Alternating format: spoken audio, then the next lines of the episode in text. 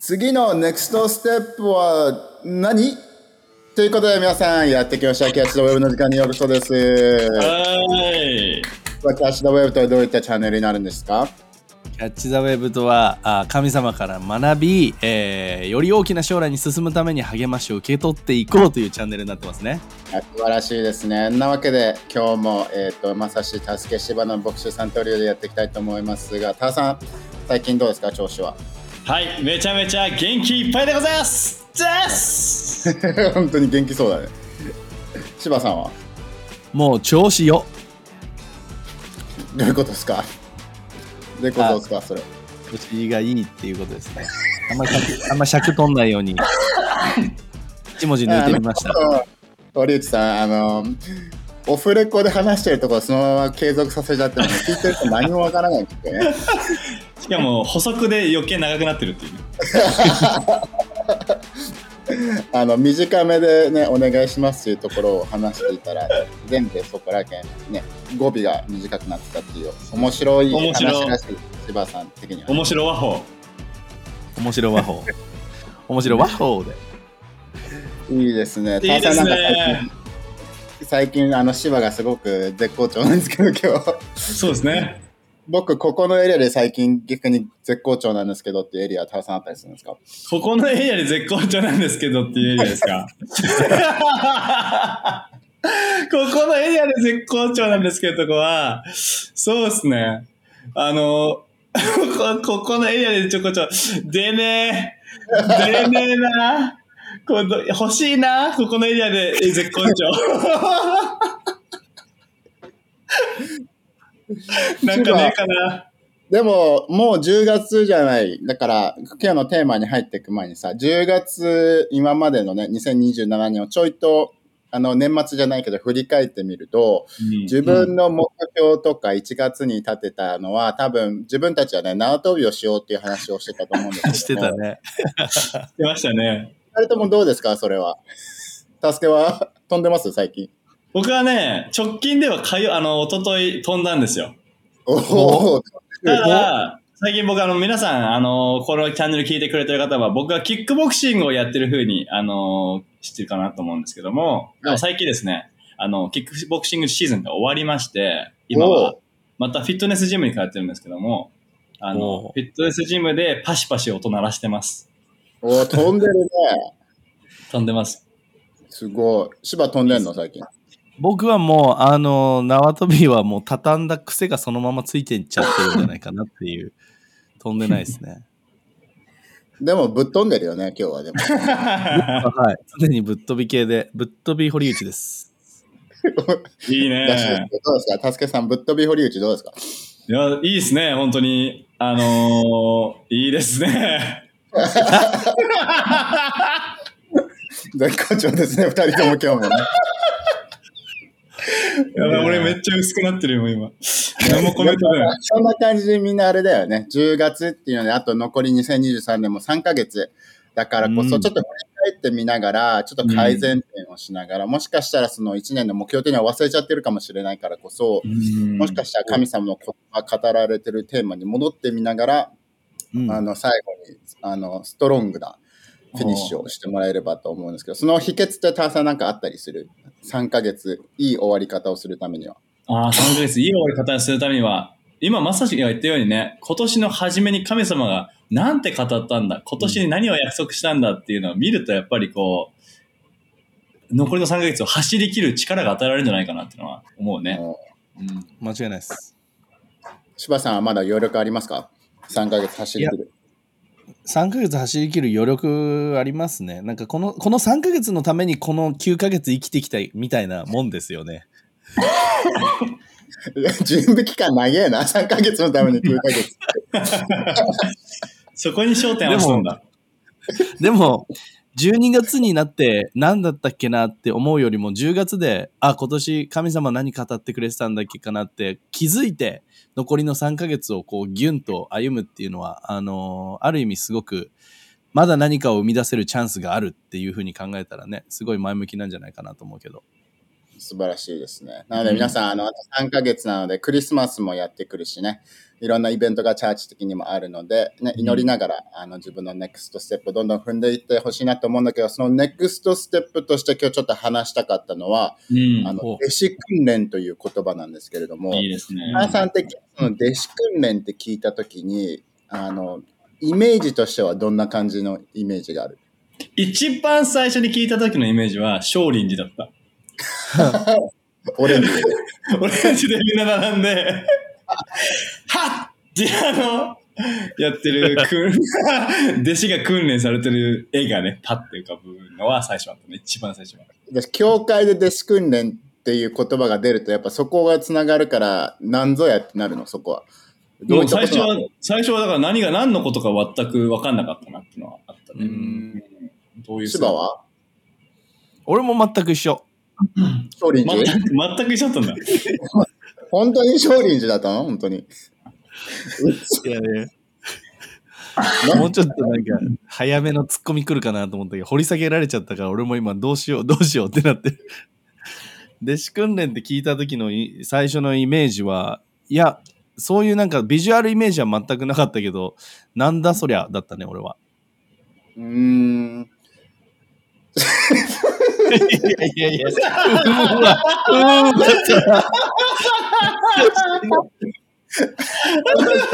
んはダメでしょ。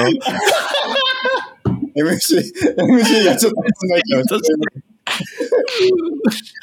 あの、まだなんか僕、なんか付け加えることがあるのかなと確かにね、確かにね。確かにね。続くのかなとも思う。あの、すみません。あの、堀内と渋谷二人とも、あの、時差ボケで頭が回ってない時があるかもしれないので。本当に。でも、やっぱりさ、ライフハウスでもだし、聖書的にもだけど、イエスってやっぱり弟子訓練っていうのをどんどんしてた人だと思うし、ライフハウスでもやっぱ、タさん、コネクトグループっていうのは、素晴らしい弟子訓練の場所だよね。うん、まさしくね、バイブルコネクトグループ。はまさにく。まさしく。なんか友達だけのグループ、友達、ただの友達グループじゃなくて、イエスの中で成長していって、よりイエスのようになっていくっていうね、弟子訓練のグループだから、すごくいい場所ですね。ターさんなりにさ、弟子訓練をもうちょっと分かりやすい現代語で言ったら何になると思う？いや、弟子訓練はね、今風に言ったら、自分がイエスについていってるように、他の人がイエスについていくのを助けてあげること、みたいな姿だなっていうの。素晴らしい。うん芝生に言ったら何になるの？カタカナ用語とか。でもいいか、弟子訓練を俺風に言ったら、まあ、なんだろうね。弟子訓練でしょ。もう、ディサイプルシップ。そのままやないかい。あ、こういうのはどう？弟子訓練を今風に言ったら、この世の中には2つのタイプの人間しかいない。ついていくものか、ついていかないもの。おそれが弟ー今キラキラのねテロップ出たねよね。いやー、すごいね。今回神エピソードじゃないですか、今回のは。いいね。テンションがイエス。かイエス以外か。イエスかイエス以外。イエスかノーかですね。イエスかノーあかです。の、でも何かそこの中で、母さん的にチャーチに来始めてから、それが自分のライフスタイルの一部になるって思っていた？他の人をイエスに近づくようにとか、その一歩踏めるように助けてあげれるような存在になるって考えたことあった？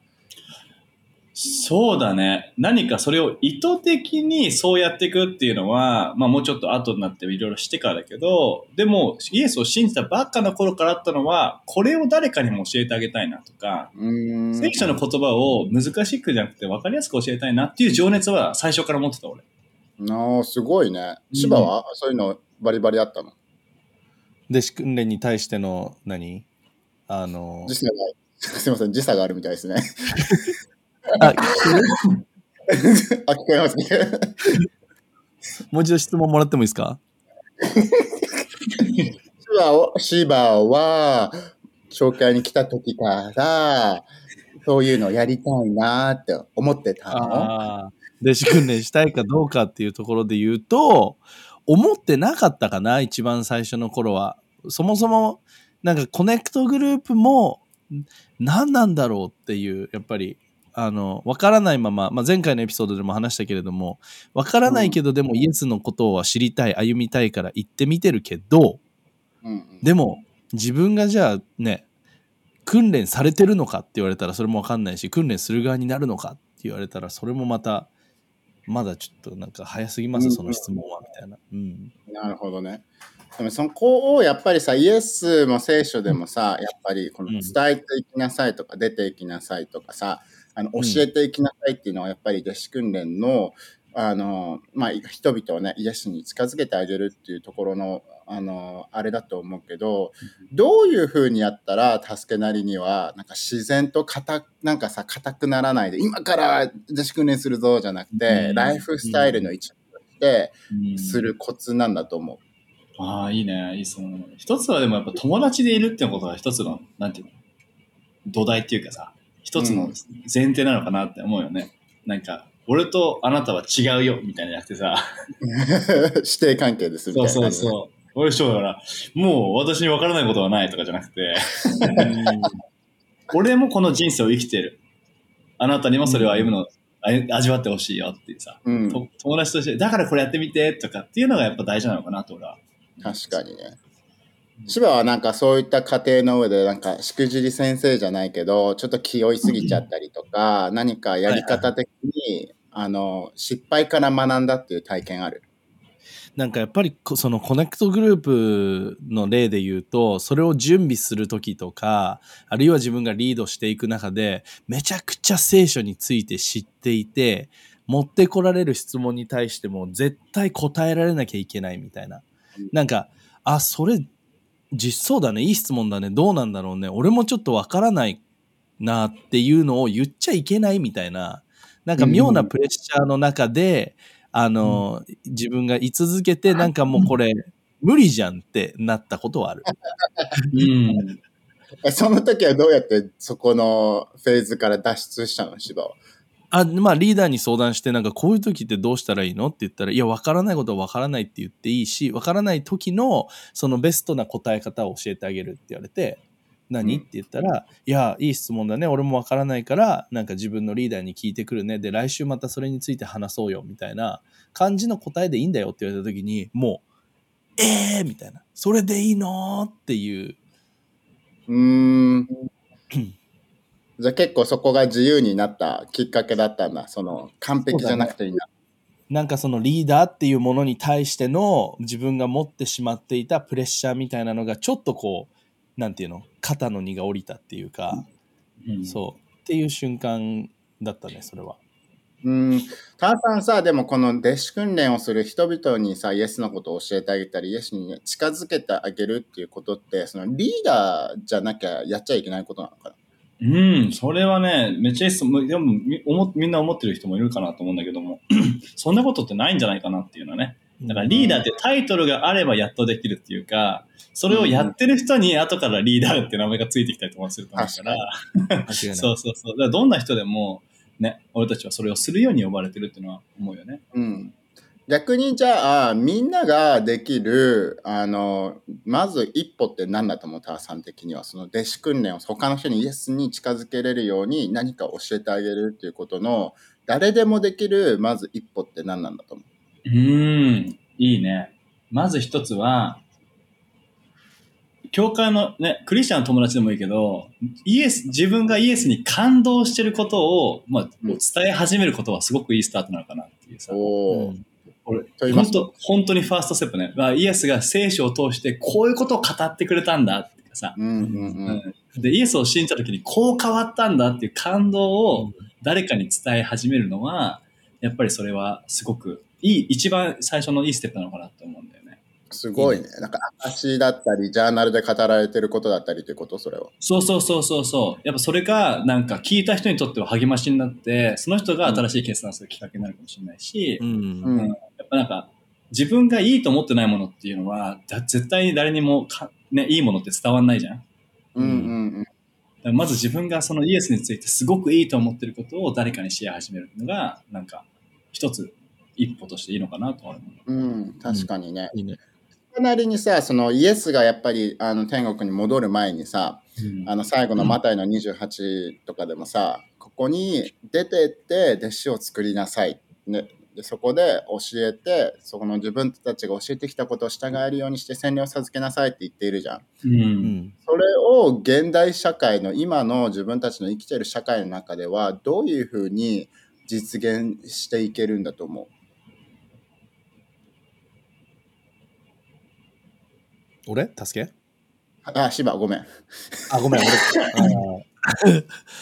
あのどのようにそれを実現できるか。なんか別に何かこう与えられたステージの上でこう立ってマイクを持ってわーって話すっていうことだったりとか、なんかそういうことではなくて、みんな、あの絶対自分のことを聞いてる人考えてほしいんだけれども、自分の周りにはまだイエスを知らない人っていうのがどの場所に行ってもきっといるはずなんだよね。それが学生、大学であって、クラスに行った時であったとしても、会社、社会人、会社であったとしても、でましてやそれが道端であったとしても、俺たちの周りにはやっぱそれを知らない人がいるわけだから、なんか、そのイエスが言う出て行ってっていうと、この A 地点から B 地点に行って、B 地点に着いた時に、はい、言ってください、みたいな感じに聞こえるかもしれないけど、そういうことじゃなくて、自分たちの人生の旅路の中で、うん、出会う人出会う人にそれを伝えていくっていうのがこのイエスが言っている出て行って伝えてっていうミッションだと思うんだよね。うん。だからこそ必ずしも整った状況であったりとかステージじゃなかったとしても誰かと一緒にご飯を食べてる時ランチしてる時とかにあの日曜日自分教会に行っててすごい楽しんでねみえ見てこのビデオこれ先週のまさしのあのビデオなんだけどめっちゃ面白い。この人牧師なんだよみたいなさそういうのでもなんか出て行ってイエスを伝えていってるっていうことになるんじゃないかなって俺は思うんだけどどうでしょうか、うん。まあ、たすけさんどう思いますか？うん。なんか、シワの言ったのすごくないと思ったのが、なんか、大ごとにしないってさ、うん。ううんん、自分の普段の生活の中で、神様、そこにも神様の計画はあるっていうのを知った上で、うん出会う人に、やっぱりこう、オープンな人がかな必ず神様を用意してると思うから、うん。ねうん。招待してあげたり、教会来てくれたとしたら、じゃあ聖書の読み方を教えてジャーナルの仕方を教えてあげたりっていう、うんなんかうん、普段のライフスタイルの中でやっていくのが、まあ、このマタイ28章に書いてあることなのかなっていう。確かに。そのルカの中でもさ、やっぱりイエスがさ、弟子たちをまちまちに送り込んでさ、伝えてってあげたり、祈りに行ってあげなって言った時もさ、うんその最初のね、町に入った時に平安を語りなさいっていうところで、その後はでもさ、ウェルカムされてるならご飯を一緒に食べなさいって書いてあるもんね。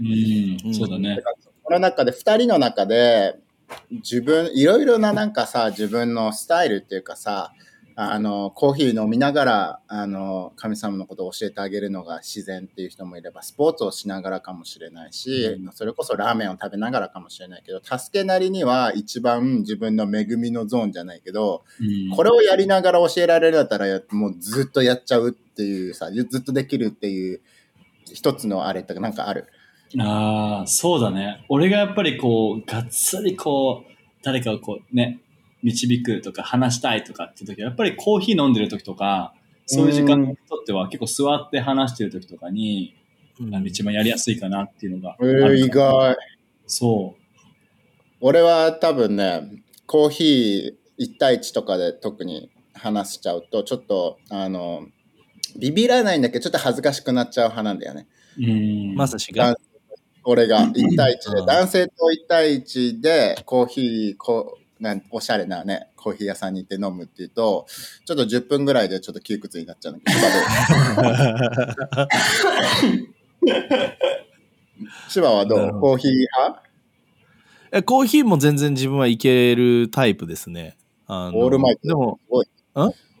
オールマイティですね。オールマイティですね。でもやっぱりそうやってなんかす、だからちゃんと、ちゃんと話すんだったら、やっぱり座って何かをこう共有しながら話すっていうのは、あの、より深いところ、人生の深いところまでこう触れることができる。何かをやりながらだとさ、例えばなんかダーツしてるとかさ、時とかだと、なんかある程度のね、ところまではいけるかもしれないんだけど、でもね、すごくし深いところまでちょっと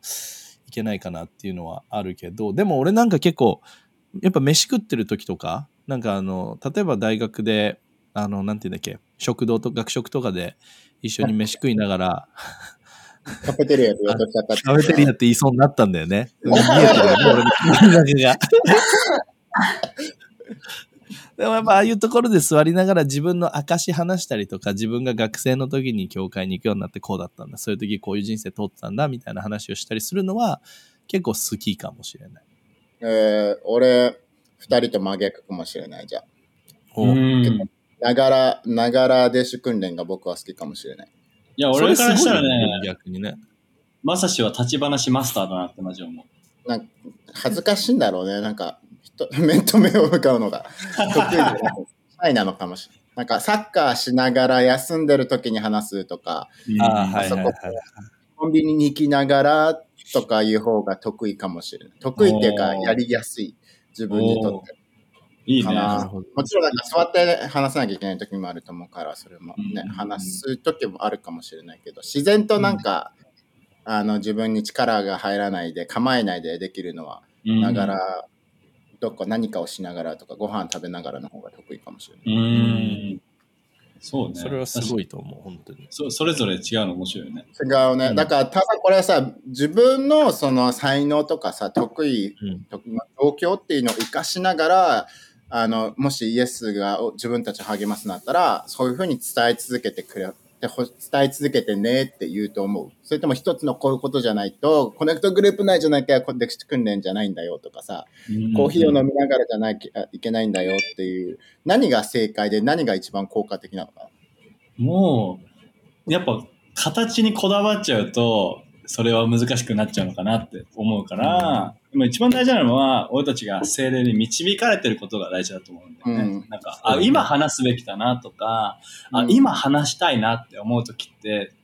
大体その後の結果っていい結果だったりとか、うんあうん。あ、すごく、まさかそんな会話につながるかとはっていうこともいっぱいあるんだけど、俺も立ち話でちょっと話してるとか、この前も話あったんだけど、ハンガウトでたまたま隣の席に座って初めて来てくれたこと話してて、で、その人と話してて、その人が急に泣き始めちゃって、で、おおってなって、でもその人にとってはいい決断のきっかけになったってなっててうん、ああ、神様が俺を用いてくれたんだなって、俺とその時すごく賛美の心で溢れたんだけど、でもうん。本当にいる場所で神様は使ってくれるっていうのがそうですすごくあるから、形にこだわる必要はないかなって。ううん芝的にはさ、何か、いい質問だなっていう、あの、うん。神様に、の方向に人々を動かしてあげる、あの、後押ししてあげるために、この質問はすごく自分するのが好きだなっていう質問ってある。その人に対して、この人に対して。俺が好きな質問、まあ、なんか、あのーその人の、あのーなんだろう、イエスキリ、まずイエス・キリストっていう存在を知ってるのか知ってないのか、知ってるのであればどういうふうにあの見てるのかっていうところは結構俺なんか、うん会話の始まりのポイントとして聞いたりするかもしれない。なんか、うん、もちろん相手が自分がクリスチャンっていうことを分かってる前提で、うん、でもうん、そう、俺クリスチャンだっていう話、イエス・キリストを信じてるっていうことを前話したことあるけれども、え、イエスって聞いたことあるみたいな、知ってるみたいな、そういうなんかカジュアルなね、別になんかすごく、なんていうの、なんかこう、無理やりの会話の中でではなくて、うん、ふとした会話の中で、で、そこからなんか、あの、結構俺が好きなのは、その宗教っていうことを話すのが好きなのね、俺。なんか、俺が宗教大嫌いで、自分が最初、この教会っていうものに対して持ってたアイデアもそこだったから、うん、イエス・キリストとその宗教のね、違いというかさ、そういうのを話したりするのは結構好きで話したりするんだけど、うん。それでやっぱり結構人の心がオープンになったり、あの神様とか教会に対しての見方が変わってるっていうのがよく見れる？感じたりするね。なんかあそうそういうことなんだみたいなあのところにこう着地していったりとか。あとやっぱり一番力強いのは自分が神様にイエス・キリストにどう変えられたのかっていうことを話すときに、あじ俺もめっちゃそれ分かりますみたいなうん。なんかそういう、そういう人とそういう会話をしていくと、なんかそういう結果に至るっていうことはちょいちょいあったりするかな。そういう人とそういう合わせるとそういう結果になるね。10秒。絶対そういうっていう。そういうそういうことですよね。さんは何かある？こういうことを意識してるとか、こういう質問は毎回しようと思っているとかさ、なんか意識してること、助けはあるの？そうだね。まあ相手にもよると思うけど、やっぱりこの今、弟子訓練って話で、もうイエスにすでについてってる人に次のステップを伝えたいとか、うんあの、それを一緒に導い、なんか導き出したいっていう時は、えーね、今神様にどんなこと語られてる？っていう、確かに。そう、ジャーナルとかを通して神様って今何語ってんのっていうさ、うん。シェアしてよっていう、なんか、うんっていうのを、なんか質問すると、やっぱそこからすごくいい会話が始まってくるのが、うんうんうん。うん、あるかなって思うね。で、今一番、なんかたまに聞くのは、最近神様がくれた勝利は何？とか、うんうん今通ってる壁は何？とか、うんうん聞くとやっぱりその人の状況がわかるし、あうんとは、うん。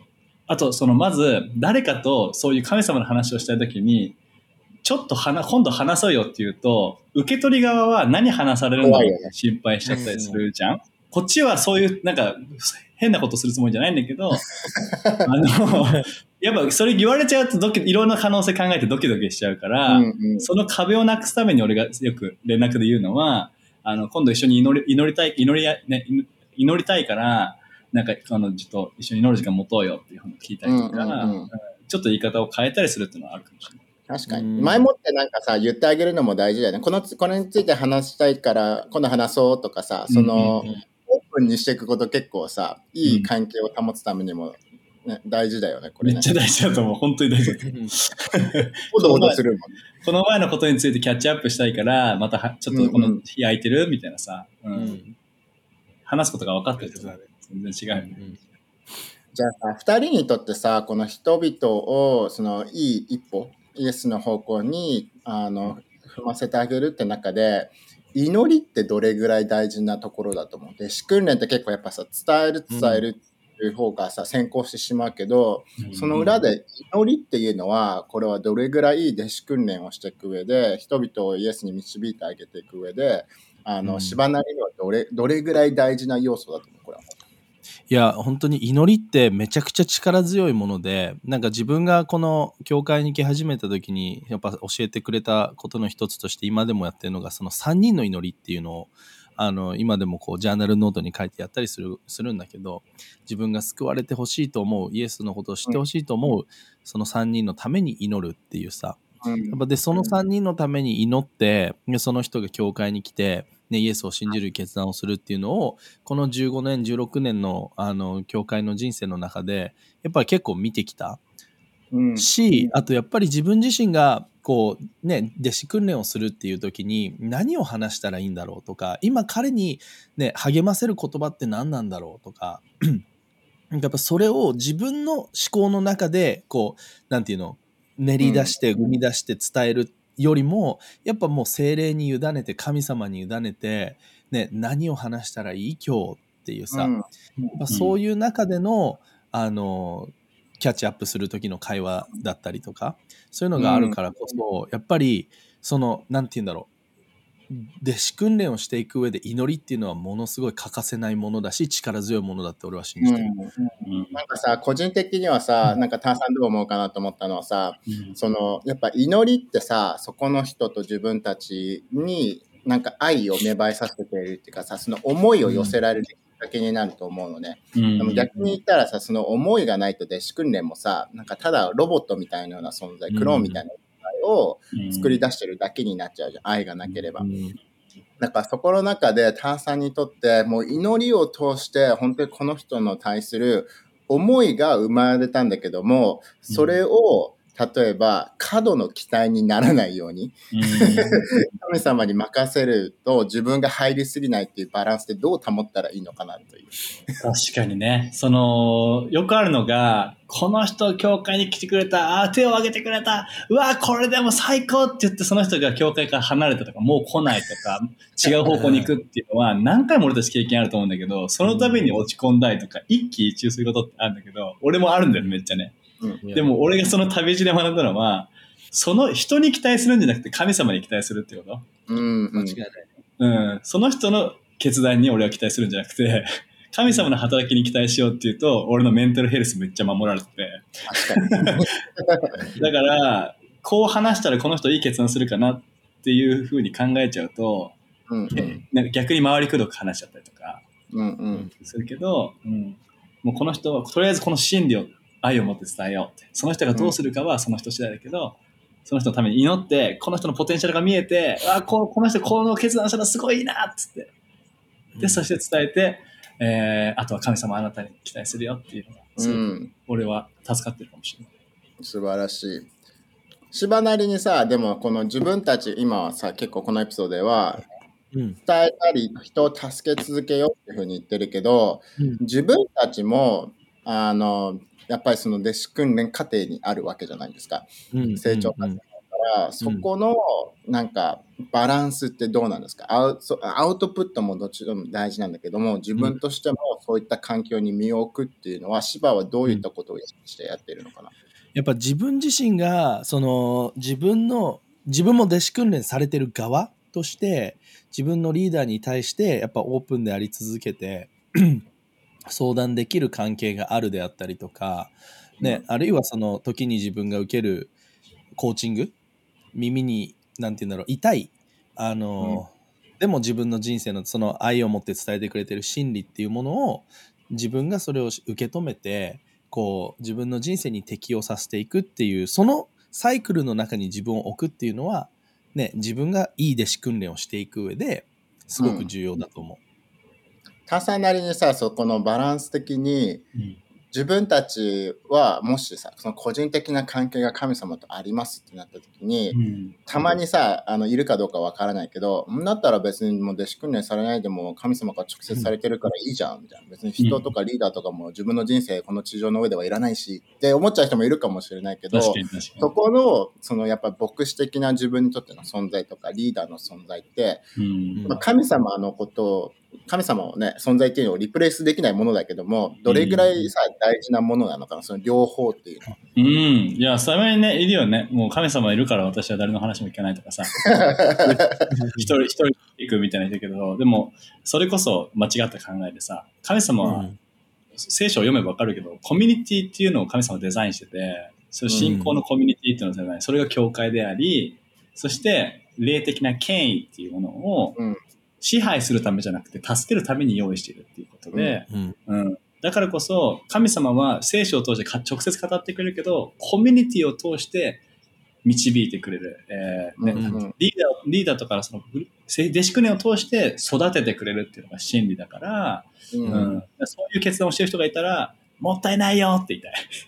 確かに。あと一人で生きるのは危険だよって。アニマルプラネット見てって思う。あの確かに。狩られちゃいますもんね。そう一匹の牛がライオンに狩られちゃうよって思うから そうそうそうえーね、やっぱそうだと思う。でも、じゃあ2人に最後のこの質問したいのは、この日本という国がどんどん変わっていくために、弟子訓練をし続けるっていうのはどれぐらいな重要なことだと芝は思いますか？いやーめちゃくちゃ重要だと思います。っていうのも、なんか ちょっ昨と待って。今のさ、っていう後は来るじゃん、なんかが。日、いや、昨日さ、ちょうどさ、あの、助け、助けとも話してたんだよね。あの、自分自身がその弟子訓練されることによって、リーダーとして立ち上がっていく時の大きな可能性っていうものを数字で見せられたことがあって、あの、うん1年間の中で自分が3人弟子訓練することができたら、で、1年間でじゃあ3人のリーダーが生まれました。で、次の年、その3人のリーダーがまた3人のリーダーを立ち上げることができたら今度は9人のリーダーが生まれます。でそれを繰り返していくとなんと11年であの日本全国のあの人数に到達するのね。うんでそういうふうに考えていく。で11年間で日本は救われる。そう、3人のリーダーをトレーニングすることができた。3人で仕組んでできた。なんで笑ってんの？そんなに。芝が数学のことを言ってるからさ、あの、芝の滑らない数学の話思い出してたよね。でももうだから、そういうふうに考えたら、やっぱりそのね、自分自身が弟子訓練されること、そしてしていくことっていうのは、あの、この国が変わっていく、ね、人々がイエスを知っていく、人生が変えられていくために、ものすごく重要だっていうふうに信じてる。うん。ターさんは何か付け加えることありますか？うん。いや、本当になんか、これがあって日本はイエスを知っていく。だから弟子訓練があってこそ日本全体にイエスがつながっていくっていうのがあるから、ここを欠かしたら、これがなかったらそこが実現しないかなって思うから、うん。もう、えー超重要。あ、いや、ちょっと芝風に言うとクリティカルですね。正解。いいね。でもいないところで、俺というキャラクターが用いられていくんだね。で最後にこれを聞いてくれてる人がもしかしたらそこのさ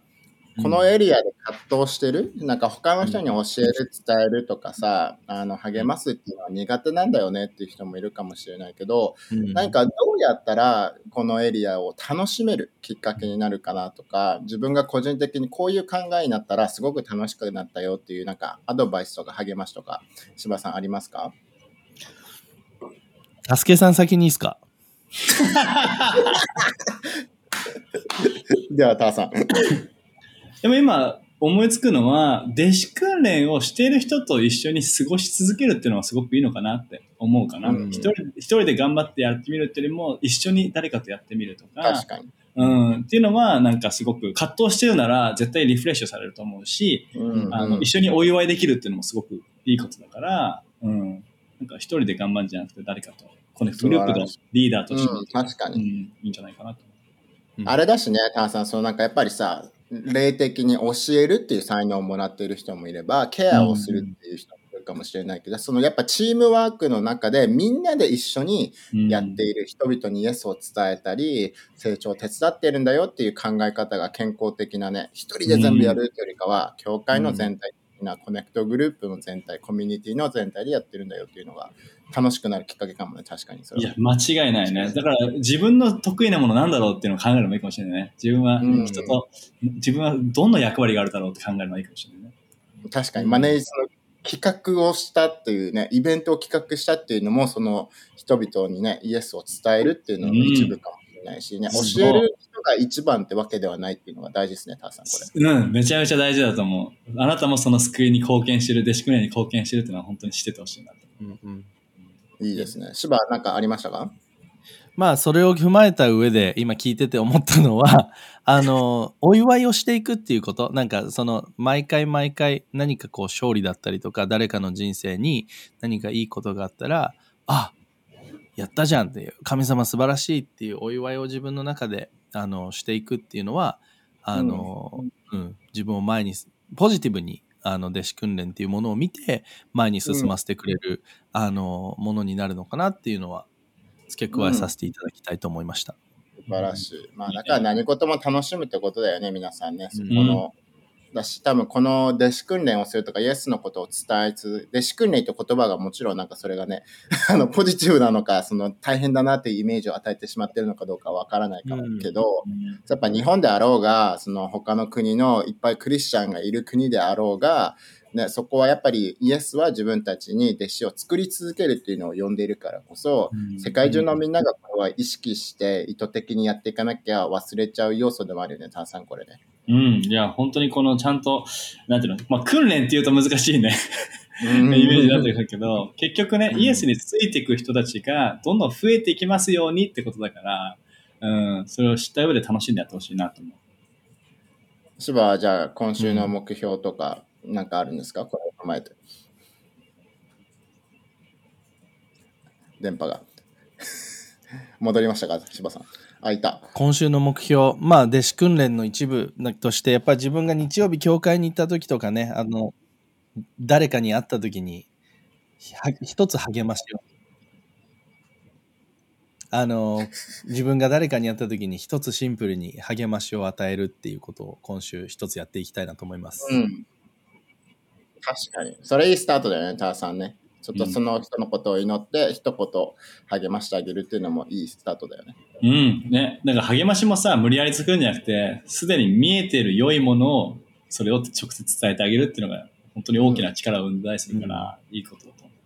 時には励まし予言的な言葉って一目瞭然ですもんね。もう見えてるのに、その人が見えてないっていう時もあるから、ね。う。うん。うん。素晴らしいです。なんか多分ね、いろんな大きいトピックだと思うので、もしみんながこれをもっと聞きたいと思ったら、こういった場合とか、こういったフェーズの人のあの弟子訓練、イエスに近づけるためにはどうしたらいいんだろうっていうのも、ちょっとなんかこれパート2、パート3ありそうな可能性があるエピソードでしたね、これね。これありますね。12エピソード1シーズンあるかもしれないです。だからちょっとイントロっていうことで、ちょっと次回もあのピックアップして、新しい人、ね、初めて教会に来た人でどういうふうに出したらいいのかとか。次のリーダーを育てたいんだけどどうしたらいいのかだったり、自分よりクリスチャン歴長い人をどう訓練するのかとか、いろいろな、ね、パターンがある確からいいねと噛み砕いてこれからやっていければと思うので、ねぜひいいなと思ったら、いいねとか高評価、またはね、友達にどんどんシェアしてみてほしいなと思いますので、次回のエピソードで会いましょう。またね。またねはい、じゃあ、さざ波コーナーにやっていきましょう。わープシ今日はもう母さんね、もう、もう一週間がなんか芝が言ってたんですよ。ュ はあ、なるほど。早くさざ波話したいって。言ってねえわ。我慢できないって。やっぱね、ねでもさざ波の、まさざ波のコメントをよくもらいます、東京でも。あ、やっぱり。うん。僕も今日ね、朝来ました。なんて？D、DM で、さざ波楽しんでますって。すごいです。す。すごいねそれは。芝バージョンのさざ波なのか、まあ、他の人もさざ波やることがあるんだけど、どう どうさざ波なの？か。そうなんですよね。今時もさざ波って言っちゃうと、僕だけじゃないので、僕もちょっと、あの、ぬか喜びになってしまう部分はちょっとあるんですけど、でも、芝に DM が来てるからね。ね、そう言われたからには多分その声に答えなきゃいけないと思う、今日。うん確かに。さざ波なんかありますか？じゃあ、あのー短いやつ一個。車運転してた時の話なんですけど。いい振りだな。あのー自分の息子がちょっと風邪ひいちゃって、で、病院に連れて行かなきゃいけないと。で、こう、あのー車に乗せて、で、嫁も一緒に乗って、で、あ、やばい。今飲んでる薬がなんだか、あの、病院の人に見せなきゃいけないから、あの、これ持ってこうって言って、こう持ってって。で、車乗って、運転し始めて、わーっつって。で、あの薬、あ、やべえ、薬ど、俺持ってきたけど、薬どこやったっけかなって思いながら、交差点の、あの、なんていうの、信号が赤になったから、こう、止まったんだよね。そしたら、バコンっていう音が聞こえて、えっ？と思って。で、ビビるじゃん、そんな音が聞こえたら。で何が起きたかっていうとブレーキギンって踏んだ瞬間にあ薬どこだろうなと思ってたら車の上のボンネあのなんていうの屋根の上に俺置き忘れちゃったみたいで薬が前にピャーンって飛んでってあの交差点のど真ん中に着地したっていう 薬薬を薬をそこに置いてたんかいっていうストーリーうわうわー こよこいな。う多わ彩なーダンス波ですかね。これはですね、これはですね、5センチの波です。おお面白い。個人的にちょっと高めですねそれはうん最長じゃないですか、それ。でもこれは10メートルの波のポテンシャルがあったストーリーだと思います。はい、というわけで皆さん次回のエピソードで会いましょう。またね。ね。バイバイ弟子訓練されますあ